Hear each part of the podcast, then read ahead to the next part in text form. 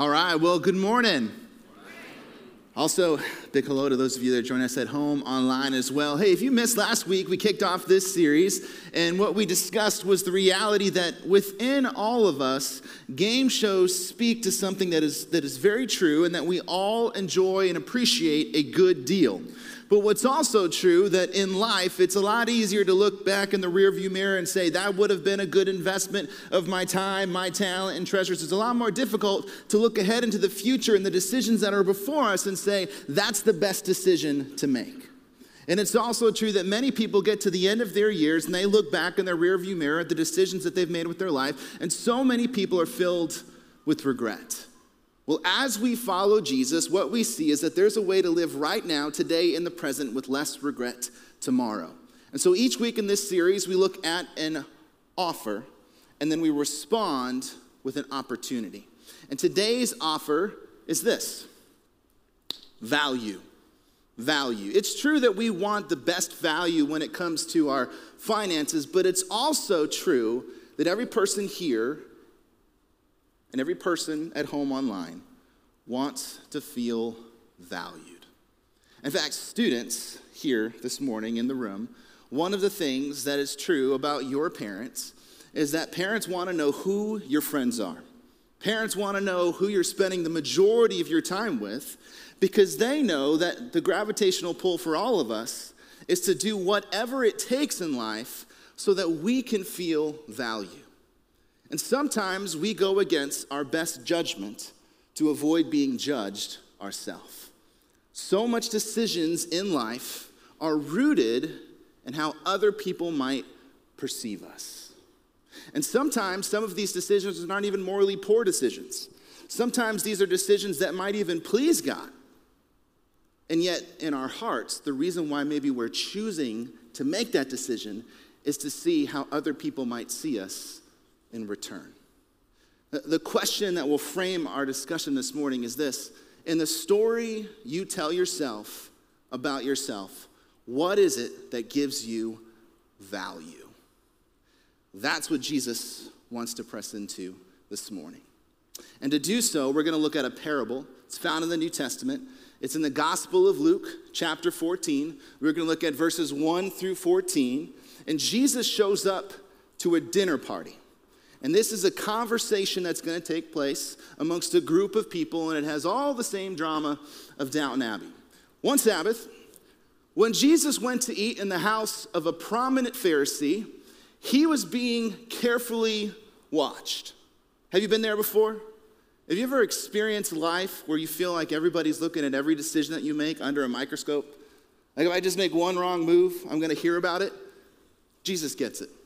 He says, There in front of him was a man suffering from abnormal swelling of his body.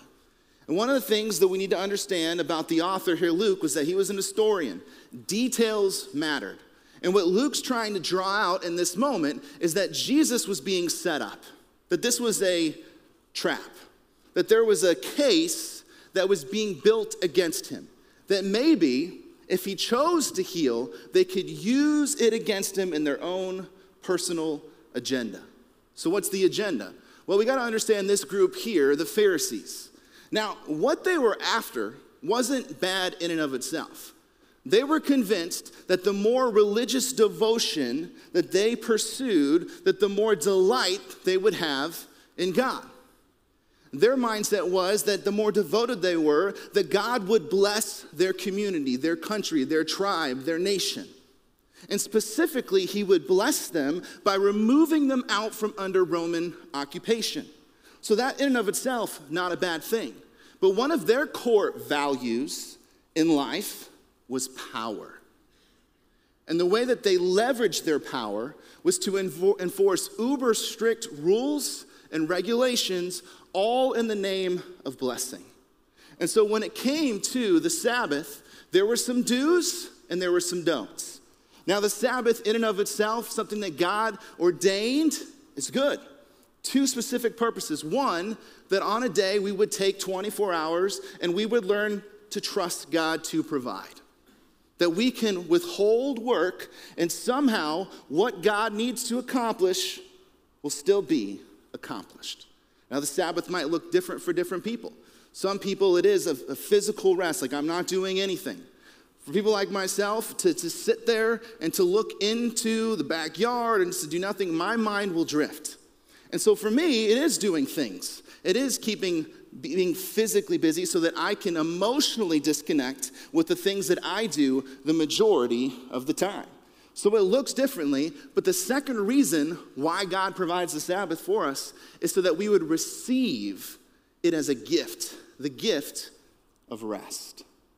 But what happened with this group is that they had so polluted something that God had set up that it became illegal to even exercise compassion on the Sabbath because it would be seen as work. And yet, the irony here is that there's this group that's working incredibly hard to try to frame Jesus on the Sabbath. The one person that can give them what they're truly after, which is rest in Him. So Jesus responds with a question. Jesus asked the Pharisees and the experts in the law, Is it lawful to heal on the Sabbath or not? Jesus had a lot of tools in his tool belt, but the one that he often went to was the art of asking really good questions. In fact, I'm convinced that our lives would look a lot different if we did three things. If we did one thing, three words ask more questions. It says, Is it lawful to heal on the Sabbath or not? And their response makes me laugh, but they remained silent. They had nothing to say because they knew that it wasn't against the law. To not heal someone that was in need would demonstrate a ruthless approach to life. But I don't want you to miss what Jesus does next because it's powerful. So, taking hold of the man, he healed him and sent him on his way. Do you see the order here? Luke paid attention to every detail. Before he healed him, what did he do? He touched him. If you practice medicine or you're a caretaker, you know that you can't serve people without physically touching them. And yet, this was a culture that mistakenly feared God's judgment and chose to avoid those with physical ailments. So, who knows how long it had been since the last time that this man had been graced with physical touch? The Pharisees saw this person as a project, a means to an end. Jesus saw this individual as a person with value, significance, and purpose. He grabbed him, he saw him. If you've ever been a victim of a stereotype, you know what it's like to be set aside. If you've ever had people look at you and assess you based on your usability in their life, you get this. In other words, people look past you based on whether you can provide value to their life or not. If you've ever been in a conversation before where the only thing that people can see are your past failures, so they don't really see you, then you know what it's like to be passed by. And yet, the God of the universe stopped and saw someone that was suffering. Let me ask you this Do you believe that Jesus sees you? Do you believe that? There are times, even for me as a pastor, where theologically, I believe it. And yet, if you were to listen to my conversations with God, they would sound like, God, are you distracted right now? Like, are there other things that are drawing your attention? Because I believe that you're physically present, but I don't feel seen. Like, do you see what I'm going through? Do you, do you, do you see the struggles that I have? Do you see me? And yet, in the Old Testament, first book of the Bible, one of the names that we see for God is the God who sees. He sees you. Think about that.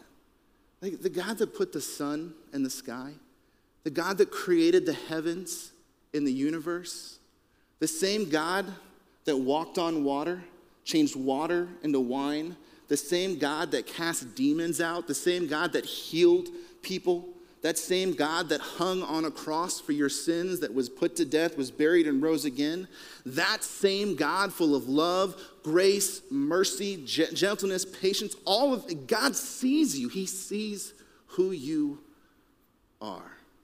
In His infinite love, He sees you. He values your life so much that He gave up His own life so that you might know Him. And so, if we believe that to be true, would we be willing, knowing that God sees us, to invite Him, to, to allow Him to, to have the permission to maybe to expose some things in our hearts that are in contradiction? Like we say we believe something, but we do something different. Would you be willing to do that with him because of his love for you? That's what Jesus is driving us towards. He continues with another question. He says, If one of you has a child or an ox that falls into the well on the Sabbath day, will you not immediately pull it out? And again, they got nothing, nothing to say. You see, Jesus' approach to this conversation is something known as presuppositionalism. Say that three times fast this week, you'll have a lot of fun. Philosophers would say that this approach to conversations assumes that everybody has presuppositions in life. A presupposition is a bedrock belief in which all other beliefs rest. And so, what Jesus would do is he would enter into conversations and say, This is your bedrock belief. This is the foundation that you say you believe, and yet as I look at the activity in your life, there's a contradiction. You can imagine that Jesus was really fun at dinner parties. You say this, but you live this way. And so Jesus is at this party and he's scoping out the room and he sees something that sticks out to him. When he noticed how the guests picked the places of honor at the table, he told them this parable, this story to illustrate a great point. Well, what's he seeing? Well, here in seat number two is the host seat. So, seat number one around the table would have been the best friend, and the seat number three would have been the guest of honor. And sometimes there were multiple honored people, and if the table was full with honored guests, then servants wouldn't sit at the table, they would sit or stand at the feet. So there's a specific layout to how these parties and conversations are supposed to take place. And what Jesus saw irritated him. When someone invites you to a wedding feast, do not take the place of honor, for a person more distinguished than you may have been invited. If so, the host who invited both of you will come and say to you, Give this person your seat. Then, humiliated, you will have to take the least important place. Do you know what the difference between humility and humiliation is? The difference is who chooses it. When other people choose to humble us, it feels like humiliation. When we choose to humble ourselves, it feels like value. Like, I'm going to humble myself and be willing to listen that maybe, just maybe, God knows what's best. And that maybe, just maybe, that He has strategically placed people in my life to help me take my next step, to sharpen me. But to listen to what He has to say, I have to humble myself. Jesus explains here, but when you are invited, take the lowest place, so that when your host comes, he will say to you, Friend, move up to a better place. Then you will be honored in the presence of all the other guests. For all those who exalt themselves will be humbled, and those who humble themselves will be exalted. Jesus is trying to draw out that this individual, this prominent Pharisee, was living in contradiction. That the whole purpose for him throwing this party was about his power, his success, his recognition, his comfort. Jesus knew that this host invited this party together for two reasons. Number one was to pay back those that invited him to previous engagements and previous parties. But number two, that each guest present would then be indebted to this host and saying, Now that you've been a part of my gathering, you owe me. And I expect an invitation to future gatherings. One commentator explains what's happening here this way. He says, Such hospitality was not an expression of love and grace, but rather evidence of pride and selfishness. He was buying recognition. There's nothing wrong with hospitality. In fact, in my time here at Eastern Hills, we have people that tremendously gifted in hospitality, that host and serve with all of the right intention. But the moment that we have an agenda, the moment that we go on a personal crusade, it's no longer an expression of love and grace. It's pride and selfishness. It's buying recognition. Jesus says there's a better way. When you give a luncheon or dinner, do not invite your friends, your brothers or sisters, your relatives, or rich neighbors. If you do, they might invite you back, and so you will be repaid. But when you give a banquet, invite the poor, the crippled, the lame, the blind, and you will be blessed. Although they cannot repay you, you will be repaid at the resurrection of the righteous. Last week, the offer that we discussed that we have a choice autonomy or allegiance to Jesus. And that there are those that we do life with that would say that to experience the most freedom in life is to remove rules, scriptures, regulations, principles. Don't let anybody tell you how to live your life. You be your own boss, you be your own God. Then you'll experience the most freedom. I've lived my life that way. And I will tell you that in the end, I was just a slave to my deepest desires. But religion would say it doesn't matter what you want to do in life, it's just about what God wants you to do in life. And yet, so many of us have had the experience of saying, I know what I ought to do, but I just don't feel like I'm able to do it because I fall short time and time again. So that doesn't feel like freedom. But the gospel says that true freedom is found under His rule.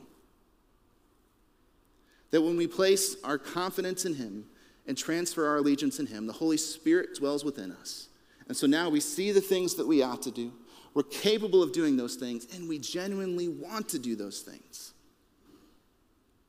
And the scriptures say that when we have this freedom, the way that we use this freedom is to serve one another humbly in love.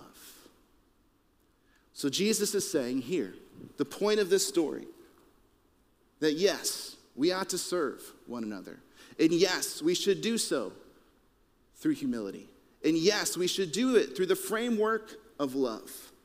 But also, when we serve one another humbly in love, that we should do so as if this life is not all that there is.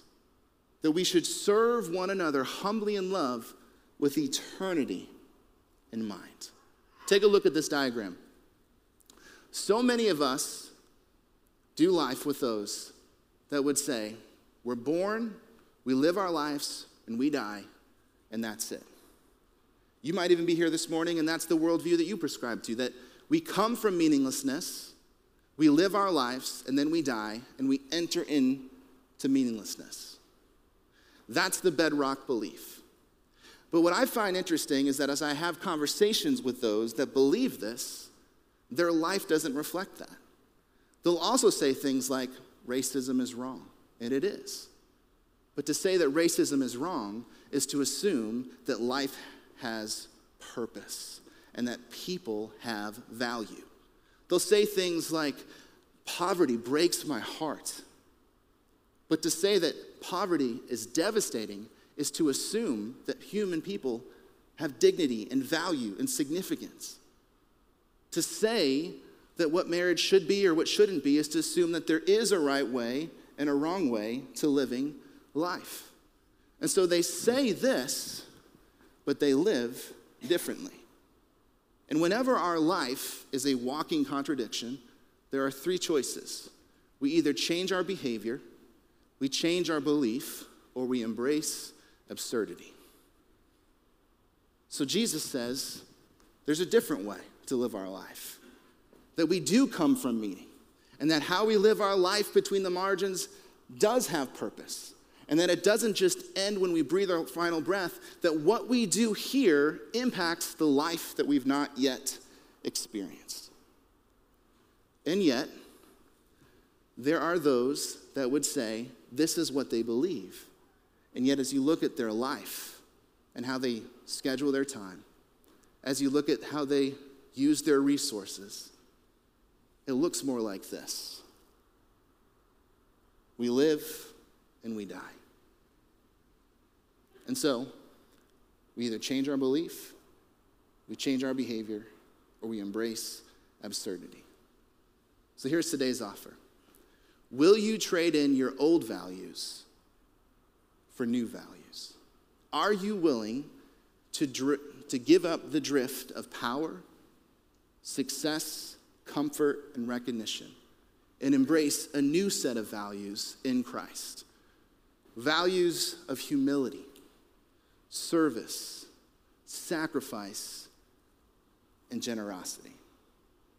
As a church, we said this this morning that our mission is to go forth and make disciples. And we say that as being fully engaged in Christ at church and on mission.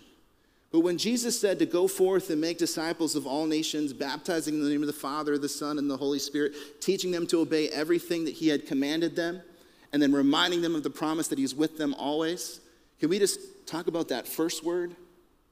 Go. Go is so much more than a direction.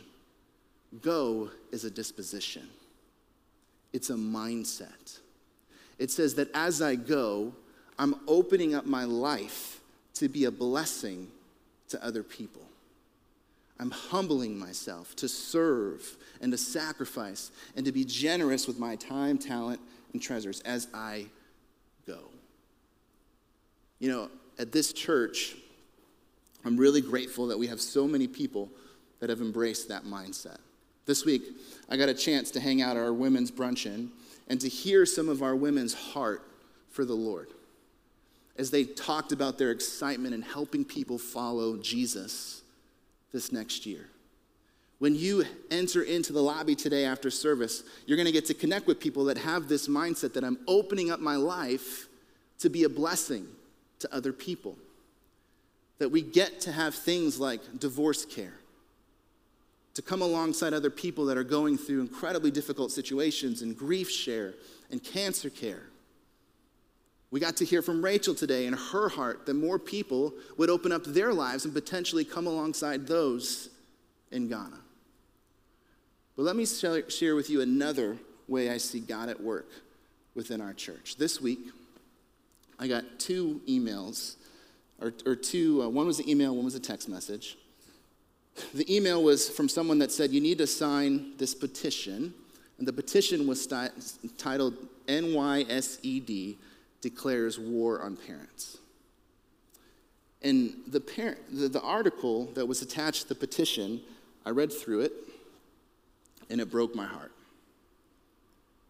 To think about the pain that is happening on our student campuses that more and more students think that the only option that they have is to take their own life because they don't see that their life has value.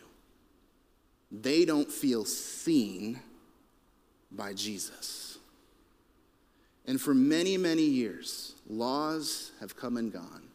But the thing that has remained is the gospel. The gospel is the response to the world's brokenness each and every time. So here's the second communication that I got this week it was a text message from our student ministry intern, Katie Stevens, and it was an invitation to something that's happening across our country on September 27th. Have you heard of it? See you at the Pole. We can look at all of the data. We can read all of the articles. We can sign the petitions. We can talk to those in government. Those, those are you know, possible options. Another option is to engage with the God of the universe. Another option is to pray for the gospel to take hold of schools and teachers' hearts and students' hearts. That there is an opportunity to physically step onto a campus and pray in the name of Jesus is amazing, is incredible. It's an example of exchanging old values for new values. So here's the invitation. If you're a teacher in education and this isn't happening at your school, would you see about maybe having this take place? And if you are a teacher at a school and this is taking place, will you join those other students to pray? To pray for students to know that their life has meaning, that they have a creator that loves them. And if you're one with little ones and not high school students, would you set your alarm on September 27th at 7 a.m.? And to be present and pray for what's about to take place. To pray for more teachers and uh, ministries to take place where there's an opportunity for students to hear about the good news of Jesus. Because, like Jesus said, although they cannot repay you, you will be repaid at the resurrection of the righteous. Would you stand on your feet this morning? Heavenly Father, we recognize that as students go back to school, there's a lot of pain, there's a lot of hurt, and there's a lot of suffering. And there's so many students that feel like that person that was passed by, that nobody sees them, to the point where they say, It doesn't matter if I live another day. And that breaks our heart, it breaks your heart. And God, you said to go. That the way that you're going to change the world is through an army known as the local church. Parents grabbing hold of who you are and to take seriously the call to pray for change. Change in the hearts of those in leadership, those in classes, and those on school campuses. We pray that you would make a way for many students across the country to be impacted in unity as they gather and pray in the name of Jesus. And Father, would you help us be the type of church that gives up our own power and recognition and chooses to humble ourselves and follow you? Would you bring to surface this week those areas of our life where we're chasing after value in the wrong places to repent, to turn, and to transfer our allegiance to you and to use our freedom to serve one another humbly in love. We pray these things in the power of your Son, Christ Jesus' name. Amen.